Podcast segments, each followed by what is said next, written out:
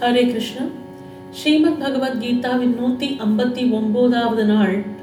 பகவத்கீதையின் பத்தாவது அத்தியாயம். விபூதி யோகம். நேற்றைய தினம் பூர்த்தி செய்தோம். இன்றையிலிருந்து கொஞ்ச நாள் வரைக்கும் இந்த அத்தியாயத்தின் மீள் பார்வையை நாம் பார்ப்போம். தாய் தந்தை சுரூபத்தில் இருக்கும் சபையோர்களே நான் என்னுடைய புத்திக்கு எட்டியபடியும் நிவிருத்தி நாதருடைய கிருப்பையினாலேயும் கீதையின் முதல் ஒன்பது அத்தியாயங்களில் பிரசங்கம் செய்தேன். இப்பொழுது பத்தாவது அத்தியாயத்திற்கு வந்திருக்கிறேன். இந்த பத்தாவது அத்தியாயத்தில் பிரபு கோபாலகிருஷ்ண ரூபத்தின் உருவத்தில் வந்த பரமாத்ம தத்துவத்தின் கிருஷ்ணனின் விசேஷத்தையும் சாதாரண விபூதிகளையும் பற்றியும் சொல்கிறேன். கீதையை பிரசங்கமாக கேட்பதில் ஒரு தனி ஆனந்தம் இருக்கதான் செய்கிறது. அது மட்டுமல்ல அந்த ஞானத்தை பற்றி கேட்டதால் தாங்களும் அந்த மாதிரி ஞானவான்களாகிவிட்டோம் என்று தோன்றுவதோடு தன்னுடைய சமத்துத்தனத்திற்கு வாழ்க்கையில் அதிகமான மதிப்பு உண்டாகி இருப்பதாகவும் கூட அனுபவம் வரும். எனக்கு வருகிறது உங்களுக்கு வரும் என்று நம்புகிறேன். சம்பூர்ண உலகத்தின் சிரேஷ்ட குருவானவரும் யாதவ வம்ச விளக்கமாகவும் உள்ள பகவான் ஸ்ரீ கிருஷ்ணன் மற்றும் அர்ஜுனனுடன் குருக்ஷேத்திரத்தில் நடக்கும் சம்வாதத்தை கேட்க வேண்டி நாம் இப்பொழுது மனதினால் அங்கே போவோமா?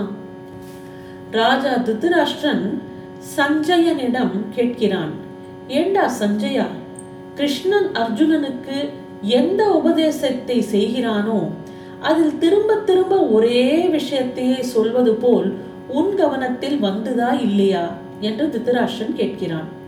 சஞ்சயன் சிரித்து கொண்டே சொன்னான் ஆமாம் அது என் கவனத்தில் வந்தது. ஆனால் அதை அவர் ஒரு காரணத்தோடு தான் செய்கிறார் என்று எனக்கு தோன்றுகிறது. இப்படி மறுபடியும் மறுபடியும் அதையே சொல்வதில் பகவானுக்கு அர்ஜுனனுக்கும் நாம் சொல்வதில் எவ்வளவு கவனம் இருக்கிறது என்று பார்ப்பது ஒரு காரணமாக இருக்கலாம். திருப்பி திருப்பி ஒரே விஷயத்தை சொல்லும்போது கேட்பவருக்கு இந்த சொல்ற விஷயத்துல எத்தனை கவனம் இருக்குங்கிறது புரியும் இல்லையா? காரணம் அர்ஜுனனுடைய புத்தி முன்னாலேயே சண்டை செய்வதா வேண்டாமா என்ற விசாரத்தினால் நிலையாக இல்லை. அதோடு இந்த பிரம்ம ரசம் போன்ற கடினமான விஷயம் வேறு இது. எப்படி ஒரு புது மண்பானையை நாம் வாங்கினோமானால் அதில் ஓட்டை விரிசல் எதுவும் இல்லையா என்று நாம் முதலில் கால் பாகம் பிறகு அரை பாகம் என்று தண்ணீர் ஊற்றி அதில் ஓட்டை விரிசல் எதுவும் இல்லையே என்று தெரிந்த பிறகு ஒரு தடவை நல்ல தண்ணீரை ஊற்றி வாசனை எதுவும் வரவில்லையே. மண் வாசனையும் அடியோடு போன பிறகுதான் அதில் நல்ல தண்ணீரை நிரப்பி நாம் அதை உபயோகிப்போம் இல்லையா? அதே போல நாம் ஒருவனிடம் நம்முடைய பண விவகாரங்களை இவன் ஒழுங்காக செய்வான் என்ற நிச்சயம் அவனிடம் ஏற்பட்டு கொஞ்ச நாள் கழித்துதானே முழு பண விவகாரம் சொத்து விவகாரங்கள் இதெல்லாம் அவனிடம் ஒப்படைப்போம். அப்படிதானே இல்லையா? அது போலவே கிருஷ்ணன் அர்ஜுனனுடைய புத்தி சித்தம் இது இரண்டுக்கும் அதன் தன் இடத்தில் இருக்கிறதா என்று ஆராய்ந்து பார்த்த பிறகுதான் பெரிய பெரிய விஷயங்களை சொல்ல முற்படுவார் என்று தோன்றுகிறது. அது மட்டுமல்ல ஒரு மலை தன்னுடைய உயரத்தினால் குறுக்கே வந்தால் கருமேகம் எப்படி அதை தாண்டாமல் அந்த பக்கமே ஒன்றாக கூடுமோ அதுபோல் அர்ஜுனனுக்கு பகவானிடம் உள்ள பிரேமை என்பது மலையின் உயரத்தை போன்றது. அப்பொழுது மழை எப்படி அங்கேயே கொட்டி தீர்க்குமோ அதுபோல் பகவானுடைய உபதேசம் அங்கேயே பெய்யத்தானே செய்யும் இல்லையா? ஒவ்வொரு வருஷமும் வயலில் விதை விதைப்பதை செய்து அதில் நல்ல விளைச்சல் கண்டால் விவசாயம் கஷ்டத்தை பொருட்படுத்தாமல் வருஷம் இரண்டு முறை வயல்களை உழுது பயிரிட்டு நல்ல பலன் காணுவான் இல்லையா? அதுபோல கிருஷ்ணார்ஜுன பிரேமையில் ஒரு கொண்டாட்டம் நமக்கு அனுபவிக்க கிடைக்கிறது. ஆஜானு பாகுவான அர்ஜுனன் மேல் கிருஷ்ணனுக்கு என்ன காரணத்தினாலோ பெற்ற பிள்ளையைப் போல் பாசம் ஏற்பட்டிருக்கிறது. ஒரு தாயானவள் தன் குழந்தையை விதவிதமாக நகைகளாலும் பட்டுத்துணிகளாலும் அலங்காரம் செய்தாலும் குழந்தைக்கு அதில் அவ்வளவாக ஆனந்தம் இருக்காது. ஆனால் அதன் அம்மாவுக்கு அதனால் எவ்வளவு சந்தோஷம் ஏற்படுகிறது? அதுபோல அர்ஜுனனிடம் பேசுவதில் கிருஷ்ணன் ஒரு தனியான ஆனந்தத்தை அடைகிறார். பகவானுடைய இந்த பேச்சு அதனுடைய விளக்கங்களின் தாளத்திற்கு ஆடாமல் அர்ஜுனன் என்னுடையவன் என்ற அவருடைய பாசத்தின் தாளத்திற்கு ஆடுகிறது. அர்ஜுனனுடைய பெருமையை பேசும் இந்த மாதிரியான சஞ்சயனுடைய பேச்சை ராஜா திருதராஷ்டிரன் ரசிக்கவில்லை என்பதை ராஜா ஜாடையாக ஒருமுறை இருமி காண்பித்து விட்டு தொண்டையை சரி செய்து பண்ணிக்கொண்டு அது இருக்கட்டும் சஞ்சயா இப்பொழுது அங்கே என்ன நடக்கிறது அதை பற்றி சொல் என்றான். சஞ்சயன் சொல்கிறான். பகவான் கிருஷ்ணன் சொல்லலானார் அர்ஜுனா பரமாத்ம ஸ்வரூபத்தை பற்றி உனக்கு இன்னும் கொஞ்சம் கூட கற்பனையே வரவில்லை. உன்னுடைய கண்களுக்கு எந்த இந்த உலகத்தின் அமர்க்களம் தெரிகிறதோ அவ்வளவுதான் பரமாத்ம ஸ்வரூபத்தின் வியாபகம் என்று நீ நினைத்து கொண்டிருக்கிறாய் இல்லையா? அடே ஆகாசத்திற்கு மேலேயும் எந்த இடங்கள் இருக்கின்றனவோ? இந்த பூமிக்கு கீழே பரமாத்மாவின் எந்த விஸ்தாரம் இருக்கிறதோ? அதை பற்றி உனக்கு கற்பனை எப்படி வரும்? பரமாத்ம சுரூபத்தின் வர்ணனை செய்வதற்கு எந்த வேதங்களின் சொற்கள் கூட போதவில்லையோ அத்தகைய சப்த சொற்களை உண்டாக்க வழியே தெரியவில்லையேடா. தாயின் வயிற்றிலிருக்கும் கர்ப்ப சிசுவுக்கு எப்படி தாயின் தரிசனம் கிடைக்க வழி இல்லையோ அதுபோல பிரத்யக்ஷத்தில் தேவர்களுக்கு கூட பரமாத்மாவின் ஞானம் உண்டாக வழியில்லை. அடே கடலில் உயிர் வாழும் ஜலசரங்களுக்கு எப்படி முழு கடலில் குஷாலாக பிரவாசம் செய்ய கிடைக்கிறது? ஆனால் கடலின் நீளம் அகலம் ஆழம் இவைகளை பற்றி அவைகளுக்கு என்ன தெரியும்? அல்லது பட்டுப்பூச்சிகளுக்கு மற்ற பட்சி பறவைகளுக்கும் வெட்ட வெளியில் இஷ்டப்படி பறந்து திரிய முடிகிறதே அவைகளுக்கு வெட்ட வெளிக்கும் அப்பால் போக முடியாது. அதை போல பரமாத்ம வஸ்து என்பது புரிந்து கொள்ள முடியாத ஒன்று. இந்த பரமாத்ம வஸ்து அளவில் பெரியதா? அது எப்பொழுது உண்டாயிற்று? இதற்கு பிறப்பு என்பது உண்டா அல்லது யாரால் உண்டாயிற்று? இவைகளின் தேடுதலில் அநேக யுகங்கள் வந்தன போயின. அநேக ரிஷிமுனிகள் தண்ணீரில் கொப்பளங்கள் போல பிறவிக்கு வந்தார்கள். மறுபடியும் காலத்தின் சொரூபத்தில் காணாமல் போனார்கள். அப்படி போனவர்களில் யாருக்குமே பரமாத்மாவின் பூர்ண ஞானம் என்பது உண்டாகவே இல்லை. உண்மையில் ரிஷி முனிவர்களையும் தேவர்களையும் எல்லா விதமான சிறிய பெரிய பிராணி மாத்திரங்களையும் பரமாத்ம வஸ்துவே பிறவிக்கு கொண்டு வந்தது. ஆனால் அவைகளில் யாருக்குமே அந்த பரமாத்ம வஸ்துவின் உண்மை ஞானம் இதுவரையில் உண்டாகவில்லை. அர்ஜுனா மலையின் உச்சியிலிருந்து எந்த நதி பிறப்பெடுக்கிறதோ அந்த நதிக்கு மறுபடியும் திரும்ப மலையில் ஏறி போய் தன்னுடைய பிறப்பிற்கு காரணமான தந்தையின் தரிசனத்தை எப்பொழுதுவாவது செய்யக்கூடியது என்பது ஆகக்கூடிய செயலா என்ன?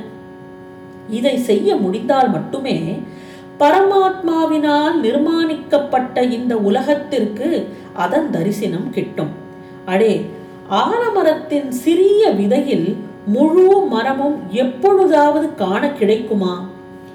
பூமியில் வளர்ந்து இப்பொழுது ஆகாயத்தை தொடும்படியானது என்ற மகா பெரிய மரத்தின் மேல் நுனியில் இருக்கும் இளம் தளிர்களுக்கு அதே பிரச்சண்ட மரத்தின் எந்த வேர்கள் பூமியின் அடியில் எத்தனை ஆழமாக போயிருக்கும் என்பதை அறியக்கூட செயலா என்ன?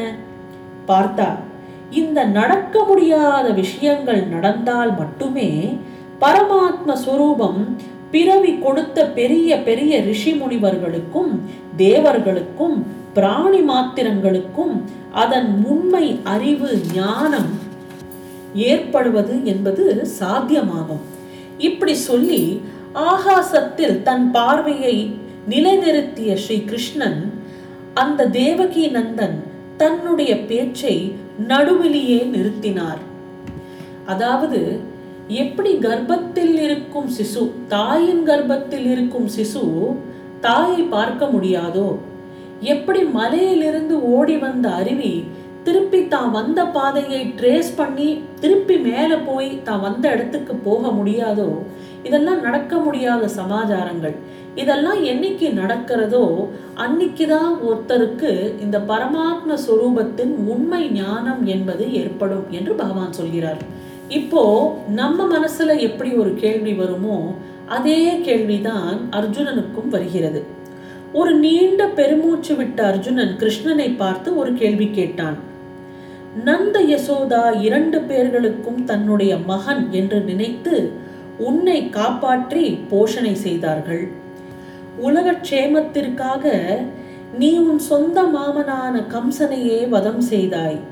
அப்படிப்பட்ட சத்வக்யான அகிருஷ்ணா அந்த பரமாத்ம சொரூபத்தின் உண்மை சொரூபம் யாருக்குமே புரியாது என்றால் அந்த புரியாத விஷயத்தை மனதை காரணமில்லாமல் குழம்ப செய்யும் அந்த கதையை நீ எனக்கு சொல்வது மட்டும் எதற்காக? என்ற கேள்வி அர்ஜுனன் மனதில் வருகிறது. அர்ஜுனன் அதை பகவானிடம் கேட்கிறான். எதுவுமே புரியாது யாருக்குமே புரியாது யாராலையும் தெரிஞ்சுக்க முடியாதுங்கிற விஷயம்னா அதை எனக்கு மட்டும் நீ ஏன் சொல்கிறாய் கிருஷ்ணா? என்று அர்ஜுனன் கேட்கிறார். என் பார்த்தா அந்த எண்ணில் சற்று அழுத்தம் கொண்ட கிருஷ்ணன் அர்ஜுனனை அன்புடன் பார்த்து சிரித்துக்கொண்டே சொன்னார். எந்த ரிஷி முனிவர்களுக்கும் தேவர்களுக்கும் கைகூடி வரவில்லையோ? அந்த பரமாத்ம சுரூபத்தின் சகவாச சுகம் உண்மையில் எந்த சாதாரண மனிதனுக்கும் கிடைக்கக்கூடியதுதான். அதோடு என்னுடைய அர்ஜுனனுக்கும் சகஜமாக சாத்தியமாகும். ஆனால் நீ மட்டும் நான் மேலே பேசுவதை எல்லாம் கவனமாக கேட்டுக்கொண்டே வா. சமயம் வரும்போது உனக்கு எல்லாமே தெளிவாக புரிய வரும் என்று பகவான் சொல்கிறார். அதாவது ஒரு சாதாரண மனுஷனுக்கு பகவானோட சகவாசம் கிடைக்குமா? கட்டாயம் கிடைக்கும் என்று பகவான் சொல்கிறார். ரிஷிகளுக்கும் தேவர்களுக்கும் கிடைக்காத அந்த சகவாசத்தின் சுகம் ஒரு சாதாரண மனுஷனுக்கு கிடைக்கும். அதற்காக நாம் செய்ய வேண்டியது என்னவென்றால் பகவான் இந்த பகவத்கீதையில் என்ன சொல்கிறாரோ அதை காது கொடுத்து கேட்க வேண்டும். அவ்வளவுதான். சிரவணம் இதை தான் நாம் செய்ய வேண்டும்.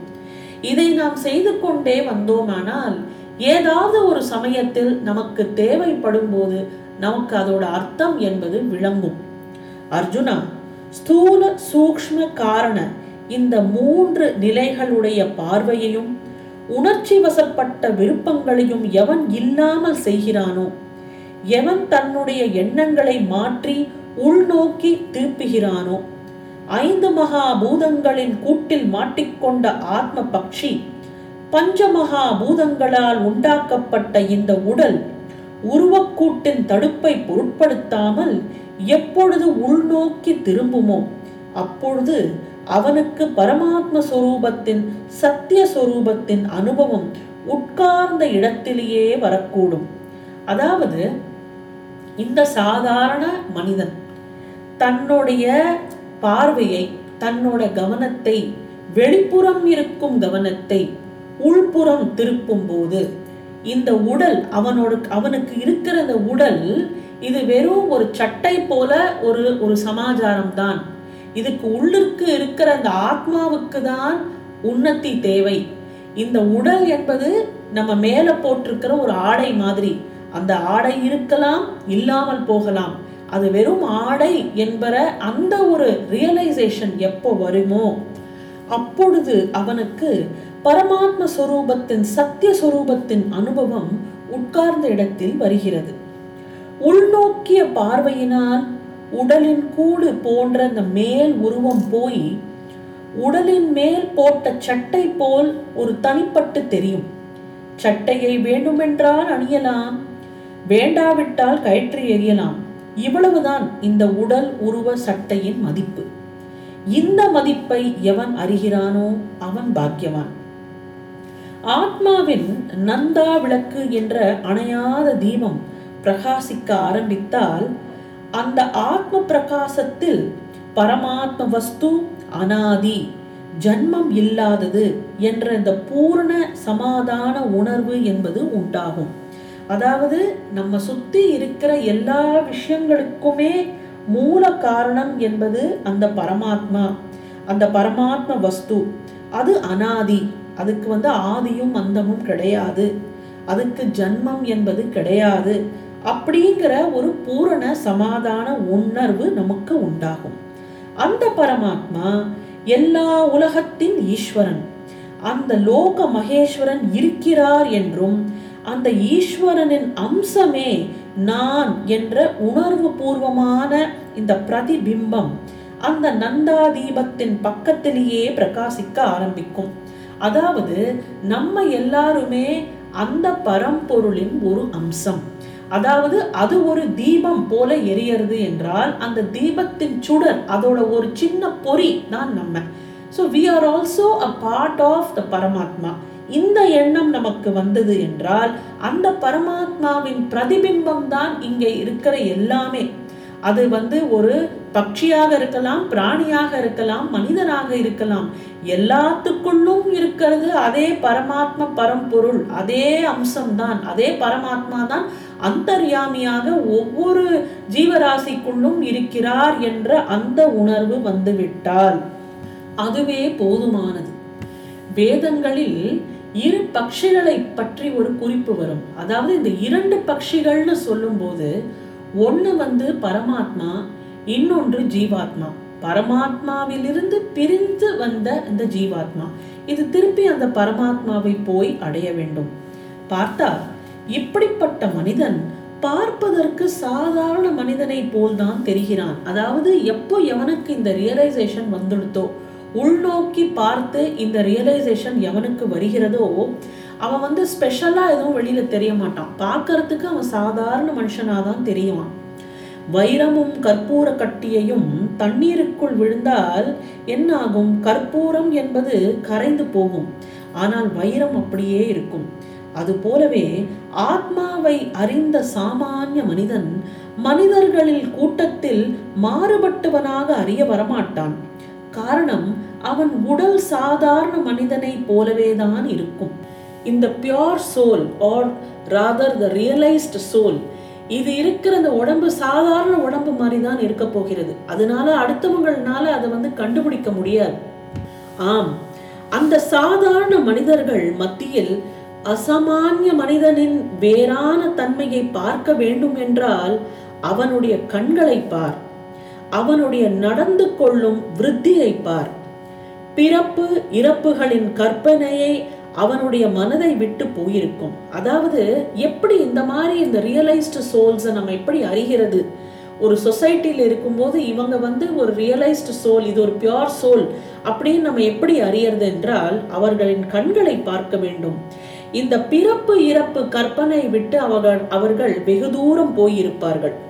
அப்படி அவன் பயமற்ற மனிதனாக தெரியுமான் எதுவுமே அவங்களுக்கு வந்து எதுவுமே அவங்களுக்கு பயமுறுத்த முடியாது. They are beyond all these things நம்மளுக்கு தோணும். அவனுடைய ஸ்திரமான நிலையும் ஆனந்தமும் அவனுடைய கண்களிலே தெரிய வரும். அதாவது லைஃப்ல எப்பேற்பட்ட கஷ்டங்கள் அவங்களுக்கு வந்தாலும் அவங்களிடம் எந்த விதமான ஒரு தளர்ச்சி இல்லாமல் இருக்கும் தைரியமாக இருப்பார்கள் சந்தோஷமாக இருப்பார்கள் ஆனந்தமாக இருப்பார்கள்.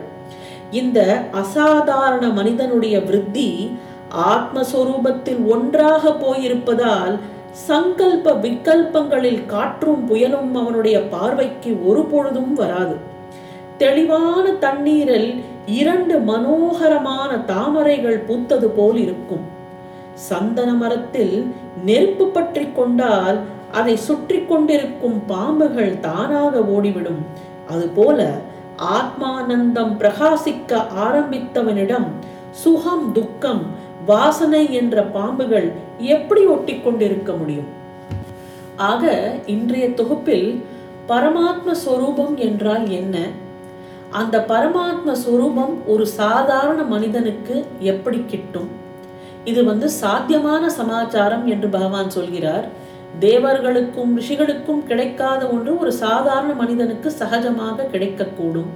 அதற்கு அவன் என்ன செய்ய வேண்டும்? அதாவது அவன் உள்நோக்கி அவன் கவனத்தை எப்படி திருப்ப வேண்டும்? அப்படி திருப்பும்போது அவனோட அனுபவம் என்பது எப்படி இருக்கும்? அதாவது அவனோட உடல் வேறு ஆத்மா வேறு என்ற ரியலைசேஷன் ஃபர்ஸ்ட் அவனுக்கு வரும். அது வந்தப்புறம் தனக்குள்ளேயும் மற்ற ஜீவராசிகளுக்குள்ளேயும் அதே பரமாத்ம சுரூபத்தை அவன் பார்க்க ஆரம்பிப்பான். இப்படி பார்க்கிறவன் ஒரு சமூகத்தில் வித்தியாசமாக தெரிய மாட்டான். எல்லாரோடையும் அவனும் சகஜமாக ஒரு சாதாரண மனிதனைப் போல்தான் தெரிவான். ஆனால் அவனை நாம் கண்டு அறிய முடியும். அதற்கு நாம் என்ன செய்ய வேண்டும்? அவன் கண்களை பார்க்க வேண்டும். அவன் கண்களில் பார்க்கும்போது ஒரு தைரியம் தெரியும். ஒரு ஆனந்தம் தெரியும். சுகம் துக்கம் ரெண்டுத்தையும் ஒரே மாதிரி பார்க்கிற ஒரு மனப்பான்மை அவனிடம் இருக்கும்.